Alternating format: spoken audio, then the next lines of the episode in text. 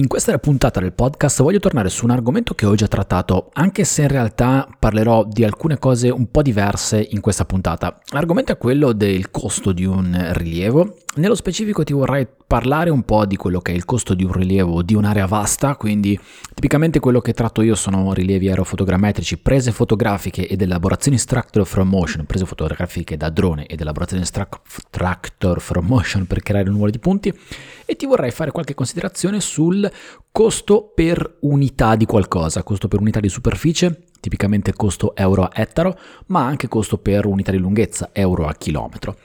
Vorrei condividere con te qualche considerazione sul perché non è opportuno proporre i tuoi servizi fissando un prezzo euro a ettaro, quindi mi fermo un attimo sul discorso sulla, sull'ambito costo per unità di superficie. E ma condivido anche qualche riflessione su il perché non è opportuno prendere a scatola chiusa un costo che magari qualcun altro ti ha fatto, magari se una stazione appaltante, se qualcuno che vuole dare fuori, eh, mm, mm, diciamo, dare un incarico di fare un rilievo di questo tipo, tramite gara, tramite trattativa riservata, tramite richiesta di preventivi, non è opportuno chiedere, mm, eh, prendere qualche informazione che hai ricevuto in passato di rilievi fatti e di euro a ettaro che ti è stato dato perché ci sono qualche, qualche però da mettere in evidenza.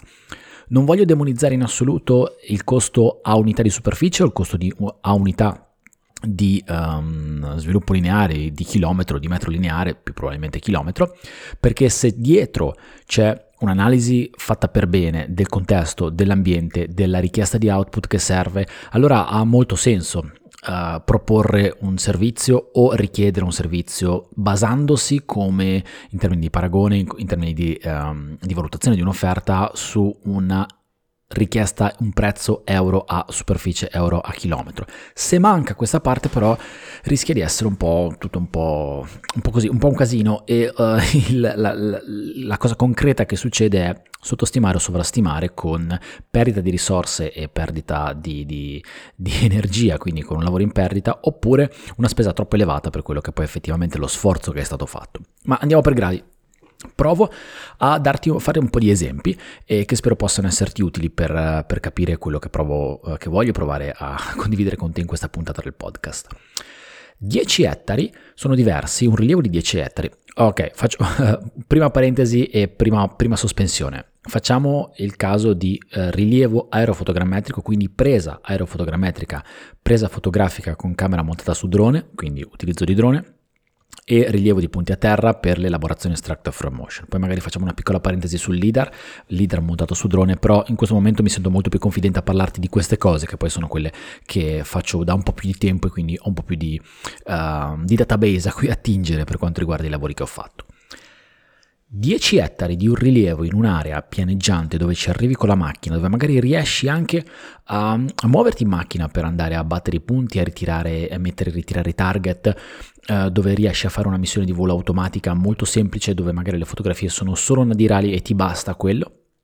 sono molto diversi in termini di rilievo rispetto a 10 ettari in una zona collinare dove magari non ci arrivi in macchina, devi lasciare la macchina parcheggiata in un posto e poi camminare un po' a piedi con eh, addosso tutti gli strumenti che ti servono per fare il rilievo, dove non riesci a spostarti in macchina perché non ci sei neanche arrivato in macchina quindi ti devi spostare a piedi eh, per mettere i punti, per mettere i ground control point, i target e ritirarli, ehm, dove magari non basta una fotografia nadirale, un dataset nadirale, ma ti serve qualcos'altro perché le situazioni sono un po' più incasinate, sono sempre 10 ettari, ma da un punto di vista degli sforzi il secondo caso è molto molto molto diverso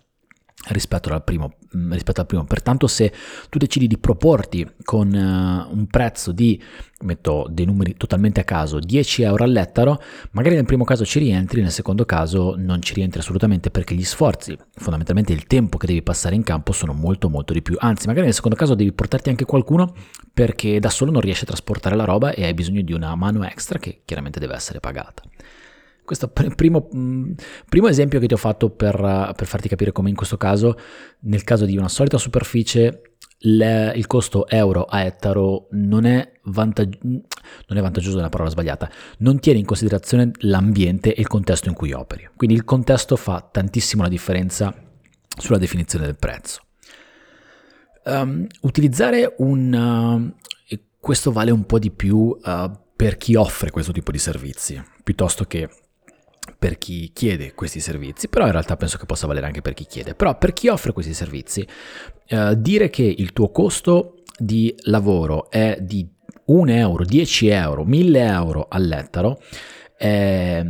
è pericoloso perché non è una cosa scalabile. E cosa intendo per scalabile? Intendo che se tu costi un 1000 euro a ettaro di lavoro, eh, se, se, il tuo cliente ha necessità di fare un rilievo di 10 ettari, si aspetta da te, se, se non ti chiama, se non ne parlate, se, se è una scatola chiusa, si aspetta che il tuo costo sia 10.000 euro. Ma in realtà 10.000 euro non lo è, perché, perché questi tipi di rilievi hanno un costo di impianto che è alto, o meglio, che cala a, a mano a mano che le superfici aumentano, per cui 10 ettari non costano 10.000 euro, costano di meno, 100 ettari non costano 100.000 euro, costano molto di meno, ma uh, blindandoti su un prezzo ettaro mm, fisso, fermo, senza possibilità di muoversi, è chiaro che la,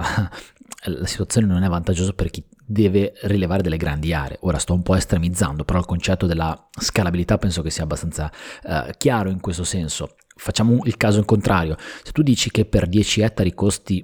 1000 euro,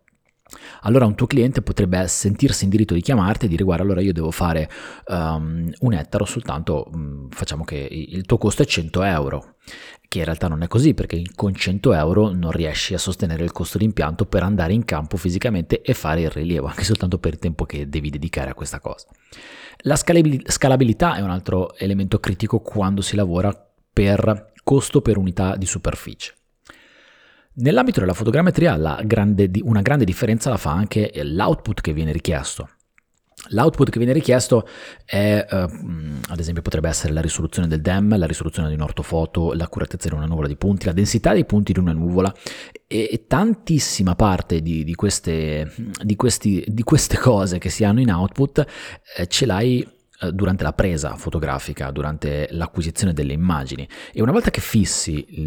l'obiettivo le caratteristiche della macchina fotografica e il sensore, l'unica cosa che puoi variare per andare dietro le, le caratteristiche eh, di quelli che sono gli output che ti sono richiesti è cambiare la, la, distanza di presa, quindi fare fotografie più o meno ravvicinate per modificare quel parametro che in fotogrammetria è molto importante e si chiama ground sampling distance il GSD. Ora non sto a entrare nel dettaglio di che cos'è il GSD, però um, un po' superficialmente ti dà un'indicazione di quanto sono dettagliate le immagini che stai scattando e che poi elaborerai. Più piccolo è questo numero e migliore il dettaglio delle immagini. Migliore il dettaglio delle immagini e maggiori sono le cose che tirerai fuori dall'elaborazione. Però, se il dettaglio dell'immagine è minore, eh, dovrai scattare foto più ravvicinate e per coprire la solita superficie ti serviranno più immagini. Più immagini vuol dire più tempo in campo, ma più immagini vuol dire se utilizzi un drone magari batterie extra e quindi hardware extra. Più immagini vuol dire tempi di processamento più lunghi e anche necessità di storage nei tuoi dischi fissi sul tuo computer di queste immagini. La solita area uh, e Uh, solita area oggetto del rilievo, ma richieste diverse in termini di output fanno, ti fanno capire immediatamente, spero e penso che uh, non si può applicare lo stesso costo per superficie, non puoi applicare lo stesso prezzo euro a ettaro. Perché? Perché fai due attività diverse. O meglio, le attività sono le solite, ma il livello di dettaglio è diverso e quindi lo sforzo che richiedi quando spingi molto la, l'acquisizione delle immagini è molto diverso e quindi deve essere pagato in maniera diversa. Un'altra cosa interessante che mi è capitato in un paio di, di occasioni è come li misuri questi ettari? Come la misuri questa superficie? Ora, un modo molto comune di misurare la superficie quando viene richiesto, e questo forse un po' più dalla parte di chi chiede questi servizi, un rilievo è utilizzare Google, Google Earth, oppure utilizzare una, una CTR, una cartografia reperibile da qualche cartogra- portale cartografico regionale, eh, portarla in un GIS, disegnare degli chip file, oppure attraverso una planimetria in CAD. E quindi tu disegni un, un, poligono e prendi quella superficie. Nella maggior parte dei casi quella superficie è una superficie piana, quindi è una superficie misurata su un piano orizzontale. Ora facciamo finta che in, tu devi, uh, ti viene richiesto, o meglio devi chiedere un, un prezzo un rilievo, per un rilievo di una superficie che non è piana, è inclinata di 45 gradi. Immaginiamoci un piano inclinato di 45 gradi, cosa che non succederà mai nella natura, ma uh, è, è utile per capire questo esempio. Se tu prendi una misura di 10 ettari misurata in piano, ma quella superficie in realtà non è in piana, è, in, è, non è in piano ma è inclinata di 45 gradi, quei 10 ettari, la superficie reale oggetto del rilievo che deve essere acquisita da un punto di vista delle immagini, ma a questo punto anche da un, da un leader, direi, un leader montato su drone, eh, la superficie, um, quindi la superficie che devi acquisire e uh, tutto il dato che devi fare, che, che devi um, che devi gestire poi relativa a quella superficie è di più di 10 ettari. È di più di 10 ettari quant'è? Beh, devi dividere 10 ettari per il coseno dell'angolo eh, della pendenza, il coseno di 45 gradi e quindi alla fine vuoto per pieno ti viene fuori un valore di 15 ettari quasi il 50% in più. E questo qua lo devi mettere in considerazione, lo devi mettere in conto, non puoi far finta di niente, non puoi trascurarlo, perché alla fine è lavoro extra. Per cui come misuro gli ettari è molto importante e come in realtà sono la superficie che devi modellare, di cui devi restituire un output, è altrettanto importante, fa molta differenza um, il fatto che sia più o meno in pendenza e come è stata presa originariamente quella superficie. Um, si potrebbe fare un si potrebbe andare un attimo di lato e pa- parlare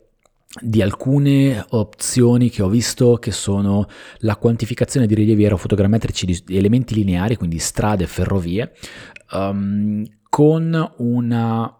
quantificazione in termini di prezzo per elemento lineare, chilometro tipicamente, chiaramente non metro lineare. Questo potrebbe essere un pochino pericoloso quando in alcuni capitolati che ho visto c'era scritto che quel prezzo euro a chilometro lineare includeva il rilievo dell'asse stradale e 40 metri a monte e 40 metri a valle. Ora se sei in pianura va tutto bene, eh, ci stai dentro, se sei in montagna, in alta montagna e la strada è una strada uh, che si arrampica su un versante, 40 metri a monte e 40 metri a valle vuol dire che tu prendi 40 metri di versante e 40 metri di uh, sottoscarpa che possono essere parecchi e possono avere delle caratteristiche caratteristiche molto particolari e possono richiedere un'acquisizione fotogrammetrica integrativa per, per, caratterizzare per dare in output quello che ti viene richiesto e quindi quel prezzo euro a chilometro eh, è, un, è, un, po' basso uh, se pensiamo a una strada di montagna mentre potrebbe andare bene uh, per quanto riguarda una situazione di, di pianura. La tecnologia che usi fa tanta differenza, ma qua credo che ormai si sia abbastanza sdoganato il fatto che le tecnologie sono diverse e ci sono tecnologie che costano più delle altre. Se utilizzi un leader montato su un drone, hai una tecnologia che ti permette di essere più veloce in campo e molto più veloce in elaborazione perché la nuvola di punti esiste già ma uh, costa di più, costa parecchio di più rispetto alla tecnologia necessaria per fare un rilievo aerofotogrammetrico. E quindi quello è chiaro che deve essere messo in conto quando si propone e quando si, si prepara ad esempio una richiesta di preventivo per una creazione di nuvola di punti, non può essere generalista in questo senso uh, la nuvola di punti che vuoi avere in output perché si deve distinguere il fatto che sia o una nuvola da leader o una nuvola fotogrammetrica, perché le differenze in termini di qualità della nuvola e tipologia della nuvola sono molte, ma anche di tecnologia impiegata sono, sono parecchie. Quindi io non voglio demonizzare in assoluto ehm, la, la, la, scelta di eh, quotare un lavoro euro a unità di superficie, euro a unità di mh, sviluppo linea, unità lineare? Eh, assolutamente no, credo che possa avere senso se però a monte c'è un'analisi sia da parte di chi offre un servizio, sia da parte di chi chiede il servizio, di quello che è il contesto, di, è, di quelle che sono le difficoltà legate al contesto, gli accessi, la logistica, di quelle che sono le, uh, gli output richiesti, le accuratezze, i prodotti del, del rilievo. Se c'è questo, e, e, però è, è, chiaramente legato caso per caso, allora si può tranquillamente ragionare in termini di, di richiesta di offerta su un prezzo per unità di superficie. Se manca questa parte, allora rischia di essere molto sbilanciata la cosa e i rischi sono sottostimare o sovrastimare un lavoro che potrebbe portare poi a dei problemi in fase di realizzazione da parte di chi lo fa e di eh, restituzione degli output da parte di poi chi li riceve. Um, Ovviare a questo si può quando eh, c'è la possibilità, un prezzo a corpo è sicuramente una soluzione che tipicamente riesce a, a, a girare questo problema, problema non problema, eh, il prezzo a corpo richiede la valutazione del tuo costo orario di cui ho parlato in un'altra puntata del podcast, richiede la valutazione degli strumenti che usi, gli ammortamenti, gli software, le licenze, tutto quanto anche questo chiaramente cala sul lavoro specifico e ti permette di avere un quadro completo di quello che è il, le risorse che impiegherai per fare quel lavoro, le risorse che stai chiedendo a qualcuno per fare quel lavoro e poi il prezzo che ti sarà eh, commisurato. La cosa con cui voglio concludere, la considerazione con cui voglio concludere questa puntata è che comunque non si tratta di andare in giro con un GPS e anche quello comunque dipende dall'ambito a battere dei punti, si tratta di lavori molto complessi che sono legati estremamente alla, alle caratteristiche geografiche, geometriche, eh, dimensionali, orografiche dei luoghi, per cui è veramente difficile generalizzare in questi casi un tipo di rilievo e far sì che quel costo sia spalmabile su altri rilievi molto diversi, in ambiti diversi, fatti con, per output diversi, per cui davvero in questo caso la singolarità del rilievo, la singolarità del caso dovrebbe farci riflettere un po' e portarci a fare delle analisi specifiche su quello che stiamo chiedendo, su quello che stiamo offrendo. Grazie per avermi sentito fino a qua, ci sentiamo la prossima settimana. Ciao!